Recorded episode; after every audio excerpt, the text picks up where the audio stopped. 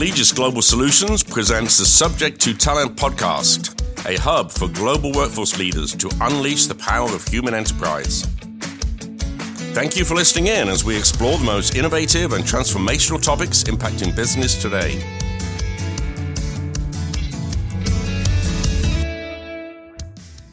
Hi, I'm Bruce Morton, the host of the Subject to Talent podcast. Today I'm joined by Jason Ezratty. Jason is the co founder and CEO of Brightfield, a world leading workforce data platform. I'm also joined by Tim Johnson. Tim's a senior manager of data strategy here at Allegis Global Solutions and is a data and business intelligence leader with a focus on strategic data partnerships, enterprise analytics, and data management. So I'm very excited to welcome you both to the podcast. Welcome.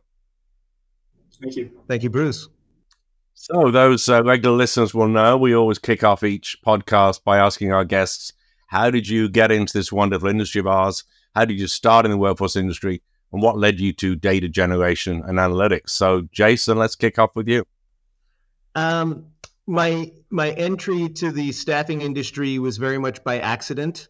I uh, found myself in need of a job post 9 11, and a number of my colleagues uh, from a technology strategy firm had gone to this uh, VMS company, which I had never heard of the category.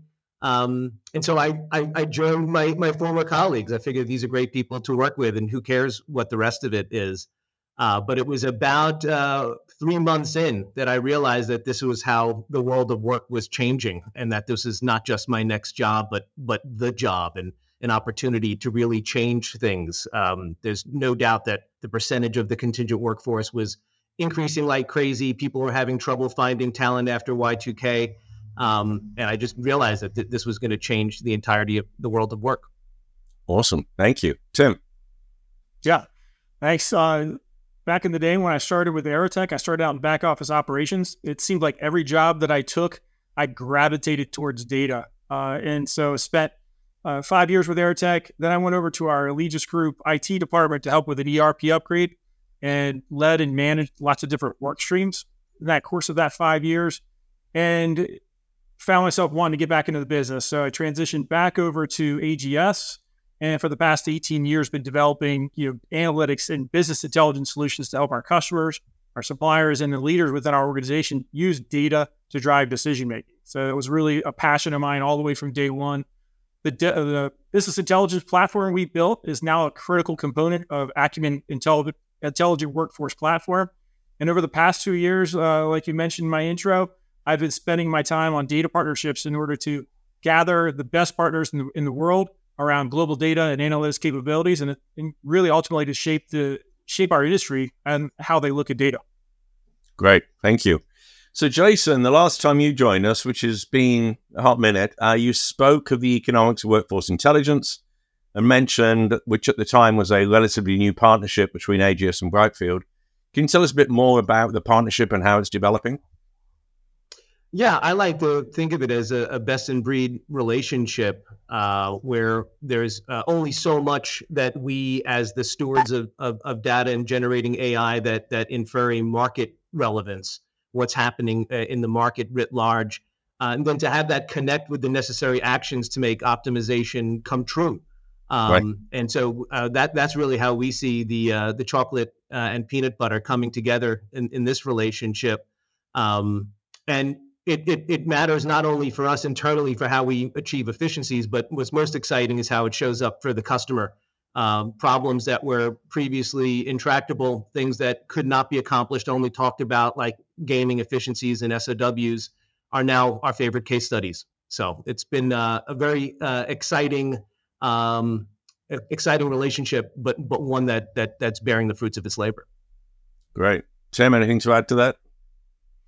Yeah, I mean, as far as the partnership, and it's been a six-year journey between uh, Jason and myself, trying to unlock the value of the of the data and the documents that are, you know, hidden sometimes in file cabinets, sometimes they're they're embedded and stored within, you know, various systems, and you know, working over the past years to figure out the the key to unlocking all that and getting those nuggets of gold out of them has been a, a really a uh, fantastic journey it's been challenging at times, but we're really starting to see how these prediction machines and, and machine learning models can help us move, move fast and uncover things that we would uh, we had, had envisioned. I'm not going to lie, we envisioned seeing those in there and getting to this point, but it's now you know way more efficient than we uh, when we have been in the past several years. So really exciting times. Great, and anybody that uh, is in, in our industry or associated with it will have heard the term skill based economy that we're now in or we're now entering. But as so in an ideal world, you know, we're looking at the future of work and how work gets done through that skills based lens. So, how does data collection play a part in that moving the industry forward? Because there's a lot of talk about it, but how do we actually operationalize that? I'd love to hear from you both on that point. Timothy? I'll let you go first, Chase. um, it, it, would I guess the starting point, if, if we just launching off of the SOW point, if you know that your deals are being priced, um, and salespeople are their, their their job is to price as high as they possibly can, they're charging for the most expensive skills. Um, so you should know what that premium cost is for the most expensive skills, and you should know when are those most expensive skills in play versus not. The problem of it from a data perspective is it's on a long list of things of it depends.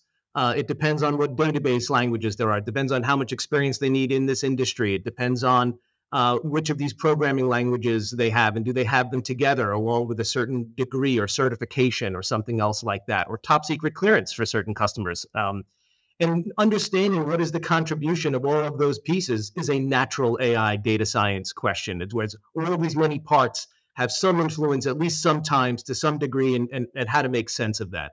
So the recursive nature of machine learning that constantly checks, do we understand the pattern to see how each of these individual skills take play, um, is exactly what we've been nurturing and maturing over the last several years.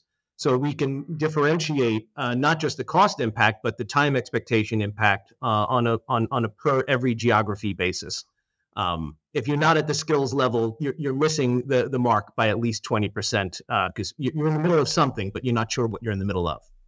Right. Yeah. Tim? Yeah, I could agree more. You know, the visibility and access that we need to have data in order to have these the a confident p- opinion and perspective on things is is key and critical. And then and between AGS and Brightfield coming together, it really is the, that that answer is of more data being pulled together. We're feeding into the machines is giving us more confident results. And in, case, in this case, more is more as long as you really trust the data that's going into the machines. And so confidence between our two organizations that we're getting that right and we're feeding it into the machines is giving us greater confidence. Um, it's also doing another thing for us. It's really helping us improve our processes and shining a light on where on the areas of the inputs and the outputs where we need focus attention. Uh, the machine learning models that we have in place is giving us a chance to interrogate transactions on a daily basis. Um, and so that's giving our operators the chance to say, hey, I think there's an opportunity here. We can improve a process. Or, hey, I need to take action here because there's an opportunity. And ultimately, that ends up being an advisory position for us. And so that's that's really a goal of ours at AGS is to be that strategic advisor for our clients. And again, the combination of the having more data, having machine learning models that make us more efficient, and then having people that know how to use them, you know, that's the special sauce. Right. So I guess it's that combination to say more, in this case, more is better, but mm-hmm. only if you can actually analyze it in the right way and, and truly understand what is it telling me to do and how can I act on that. Would that be fair? It puts it into perspective. So, yeah. and if we're talking about skills, are we extracting the skills from our requisitions? Are we extracting uh, skills from the candidates that being are submitted, and are we matching and merging them properly? Uh, so if we're all capturing that, we're all looking at it, we all speak the same language. It's absolutely critical foundational element of this all.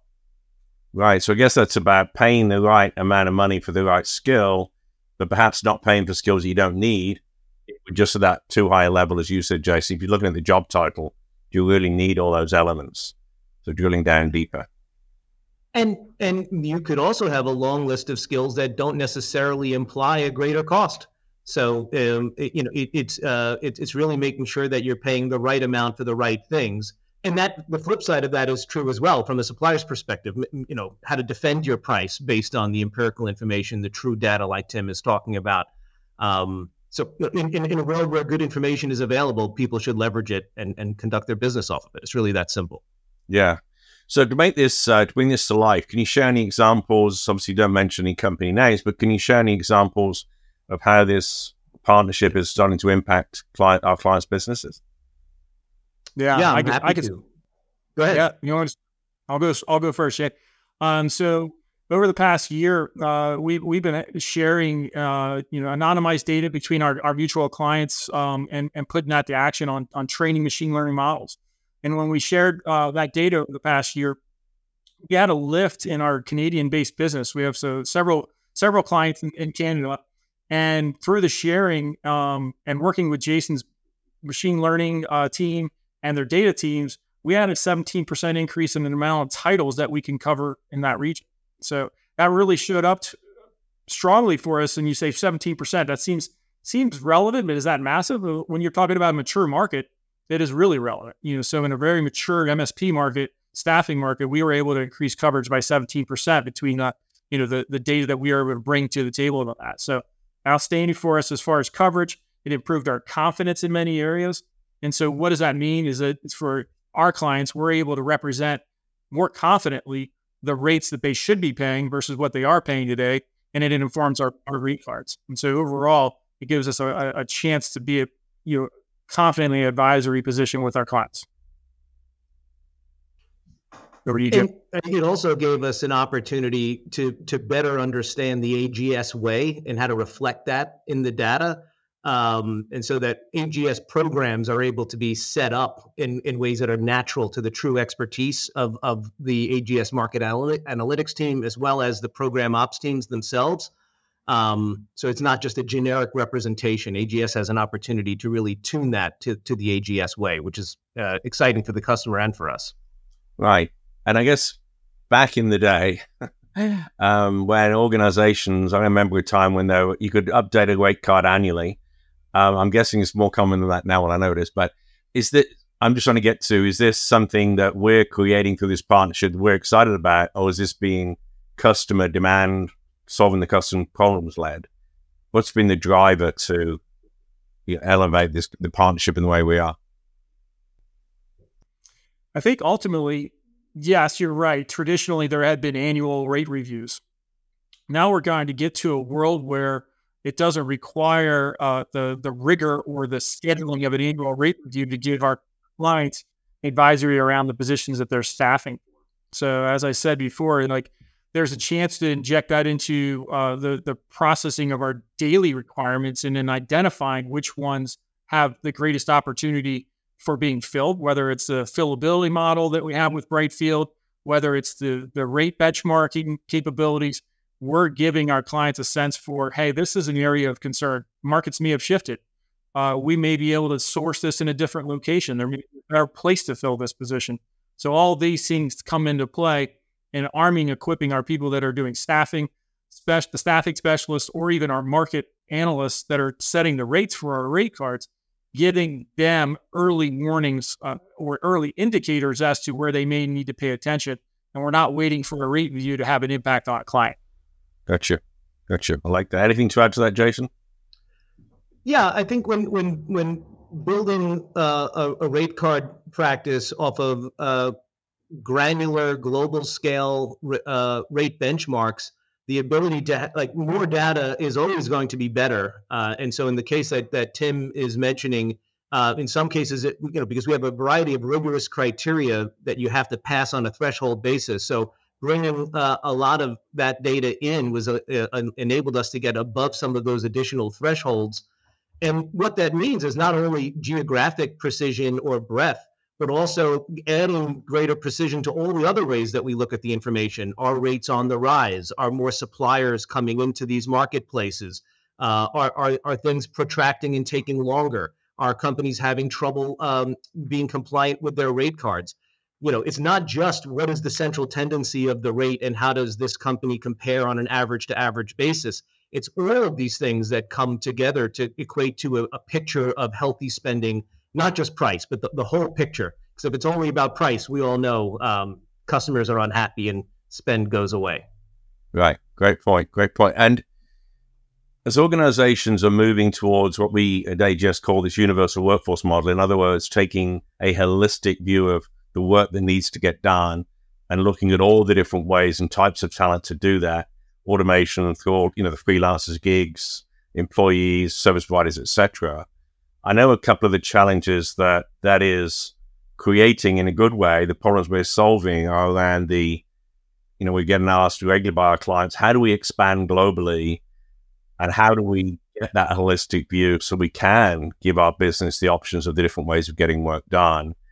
So a big piece that, of course, is how do we bring that services spend under the umbrella of an MSP program, as an example, and get greater visibility and flexibility. Can you just expand on some of the things we're doing in that space to help our clients have those challenges? I'll go to Tim. you first, Jason. Yes, um, happy to. The I think we, given that the idea of, of how to how to understand how to wrap our arms around the complexity of, of, of total talent was the old the old form uh, universal talent so all, the many different forms uh, that, that can come together it's such an enormous topic uh, it tends to either die or be forestalled under its own weight and so if this is now the 15 year conversation what has made it go so slow? In, in my belief, in my understanding of it, having studied it so closely, it's just the overall rate of it that creates this inertia. And so, what we found to be most successful is to size it much more appropriately, shrink shrink down the the opportunity, so it doesn't have to be the enterprise and everything. The old, uh, old saying "think globally, act locally" is, applies here perfectly. So we're working with a, an organization that has 10,000 SOWs that they want to have evaluated uh, but going after all 10,000 at once is not going to be very helpful. Saying, bring you the next 200 um, and let's show you what those opportunities are and making those opportunities real in real time, working with the AGS counterpart to show how the action comes across. It's not just deal criticisms of your SOW, it's things that can be changed and result in, in realized savings or other efficiencies in real time. That's that's the action. You have to start the flywheel so that inertia is in your favor not something that feels impossible to overcome.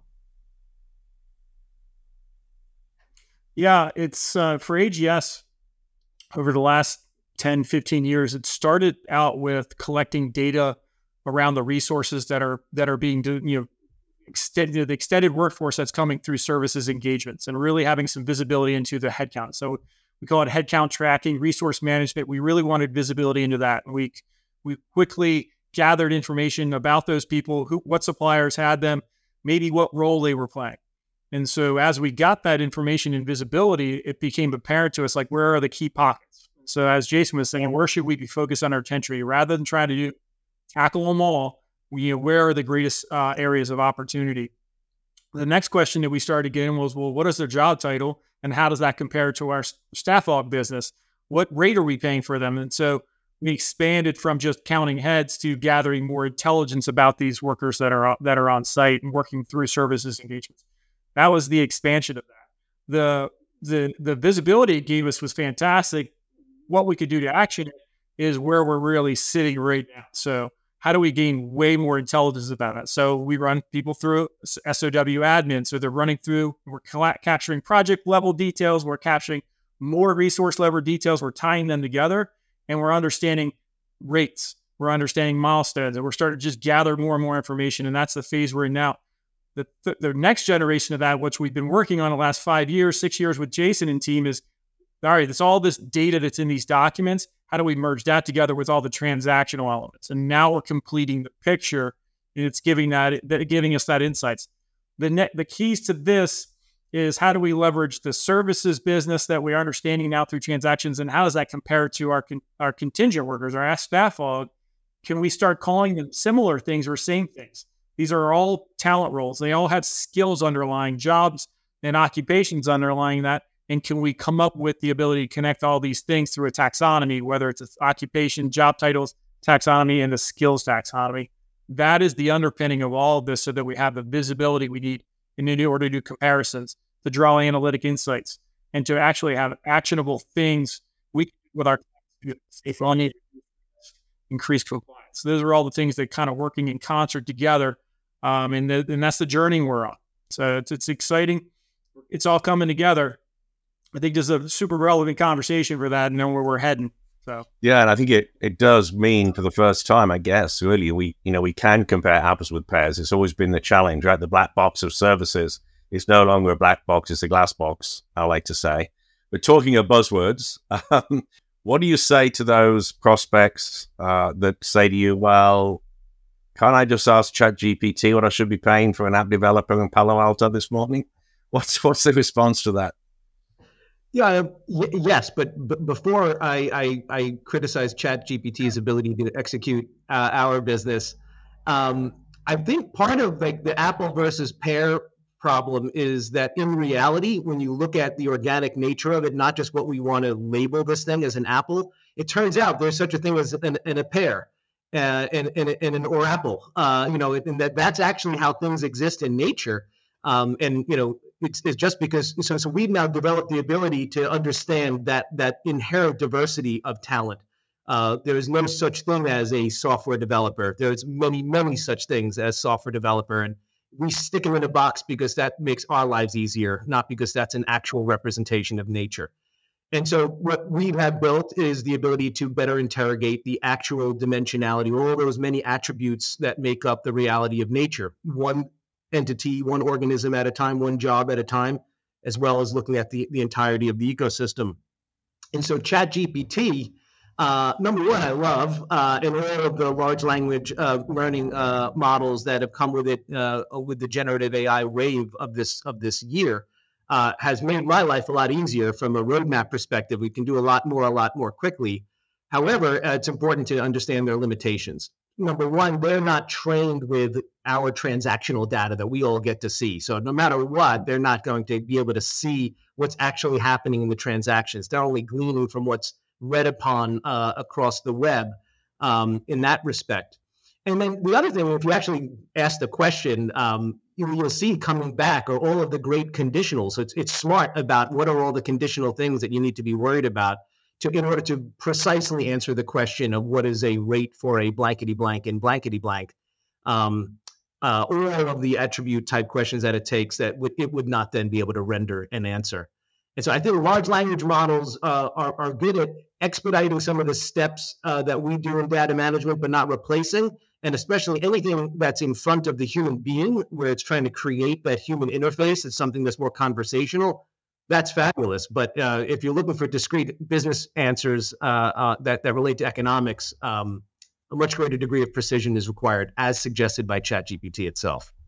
Great. Thank you. So, um, AGS and Brightfield, we've got very busy months coming up, um, collectively as well as individually. But we've got obviously the uh, SIA Contingent Workforce Summit in Dallas in September think, 17th and 18th, or 18th and 19th. Um, but we're also partnering on a workshop, I know, uh, in September um, for our joint clients looking for, you know, helping them to avoid the pitfalls of misclassification. So on that topic, what do, what are the key points you want workforce leaders to take away from this session, plus those coming up, particularly around the misclassification? Jason, I'll come to you first, and then Tim. Sure. Misclassification um, is is an abstract term. Uh, so basically, uh, it, it, this workshop is trying to say not only uh, what is misclassification and why you should care about it, but also what can be done about it. And I think in the past uh, several years, when people have addressed the, the topic of misclassification, it's remained an abstraction. It's not a, and therefore, here's how to make things better. What has me so excited about the content uh, in this workshop is it's the full spectrum all the way to realizing the results of benefit, whether that's properly uh, classified workers uh, in the moment, in the future, better reconciliation of processes and systems to make that happen in the per- first place, and just better deals, taking out the unnecessary premium costs that tend to be a part of a lot of these. And it's that tactical win that helps pay for uh, the strategic wins.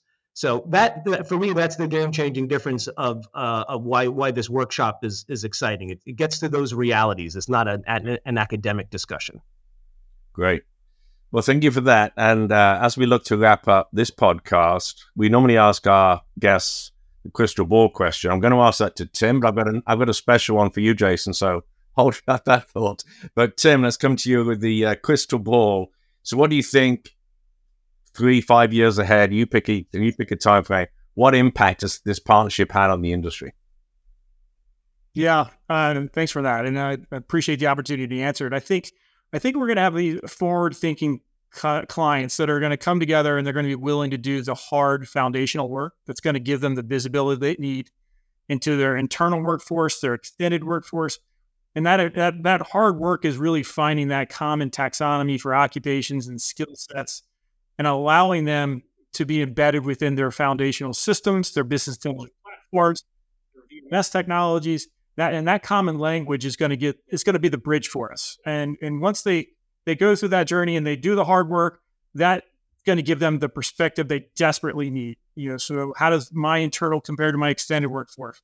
If the extended workforce that I have, how does that compare to the outside world? In the end, if we do this right and we get that visibility together, that workforce visibility, we're going to make uh, business leaders have more confident financial decisions.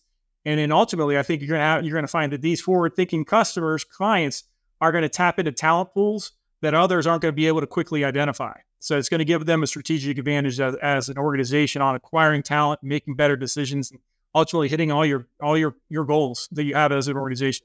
Key critical point would be what are my goals? What are ex- my expectations of an MSP or a services program? And how do we align the work that we're doing to meet those goals? There's a lot of targets out there. There's a lot of data out there. Really honing the story and making sure that it's actionable and it's aligned to my expectations. And then ultimately, you're measuring the efforts, measuring the work that's getting done towards those goals. So that's the key and critical thing uh, that we need to figure out. And those clients that do, they're going to have a pretty big strategic advantage in the workplace. Awesome. Love it. Thanks, Tim. So now for the Brucey bonus for Jason. So as we as I'm listening to this and obviously part of it, but also listening in in a way, there's a lot here. There's a lot. So if I'm a listener in this space buying into this, understanding the importance of data, where the heck do I start? Um, you know, if you're going to eat an elephant, beat it, eat it in bite-sized chunks, right? What? How can we make this very tactical for organizations for to give them a perhaps a proof point, something to walk in the boardroom with, say, hey, guys, you need to take pay attention to this. Um, ec- excellent question, uh, and it's a it's a bit similar to my my prior answer, which is you need an immediate result. I, I, I, gave a similar answer just about people in you know contemplating how to start with AI. I give very similar advice. Start with something that will have actual tangible results in a sub six month time frame, so you can walk into the board not with a theory, but with results. And then you have the theory that takes those results at scale, takes it further, uh, maximizes the opportunity. But without that story of the here's exactly what happened and why we can believe in it, then uh, in, in, in these times with surrounded by so much uncertainty, executives are, are less likely to pull a trigger on something that's so enterprise wide impacting as what we're talking about. Uh, so w- reading with the results in hand, I think is is is what's critical. So it's that same thing, whether it's five or five or 200 SOWs that you can see that delta, show the difference, show the report from Tim's point of, of worker tracking. Here's all the workers that we have been able to track. This is the small percentage that we know stuff about. This is the even smaller percentage that we feel good about in terms of what's known, supplier relationships, prices, etc. All of those things. And I guess one other way I would answer your question, Bruce, is I'd like just to take a crack at answering uh, the, the crystal ball question as well which is I think it, it if, if the, the way our, our, partnership shows up perfectly is that we talk about it in a less technical fashion. Uh, the, the way that we'll know uh, long distance calls when, when we're going it was when we stop talking about fiber optics. We just expect it. Uh, same thing with the spam filtering on our emails. We used to remember the disgusting mess that our email inboxes used to be. Uh, and now we have spam filtering because of AI and all these other technologies that make that work for us. So I see this, uh, and, and similar staffing. We used to worry about the stigma of the temp being lesser than the employee. We don't talk about that anymore. So to me, a lot of the best improvements where we can say we de- we can declare the win is because people aren't talking about it as much. They simply expect it. It's just part of the package. It's an expected table stakes part of the value prop. And that's what I see. I think that we, we worked so hard to make the maturity of this partnership come to the state that it's in that we can now start to turn the corner of customers just expecting these things. Great. Perfect. Well, it's a wonderful way to wrap it up. I really. drop this mic, but I know it was too expensive, so I, you know, I don't want to. overdo it. Yeah. So thanks for that. Um, so, so just to wrap it up here, I think it was a really good way to end. I'm going to hold you to that. So if an organization reaches out to us and said, "Hey, I've got a half a dozen SOWs," we're willing to show them what's possible, right? We're, we're, we're going to let them execute the savings on it, and we're, we're very confident that they'll come back uh, demanding more. Yeah. yeah. Great. So we'll wrap it there. Thank you both so much. Um, people know where to find us. I don't think I'm going to ask that question. People know who we are. So please, uh, more interested, more questions, please feel free to reach out to Tim or Jason. And thank you very much for listening. Thanks, guys. Thank you. Thank you. If you enjoyed this episode, please rate and review us on Apple Podcasts, Spotify, or wherever you get your podcasts. And if you have questions, send them to subject to talent at allegis.globalsolutions.com. Follow us on LinkedIn with the hashtag subject to talent and learn more about AGS at allegis.globalsolutions.com, where you can subscribe to receive additional workforce insights. Until next time, cheers.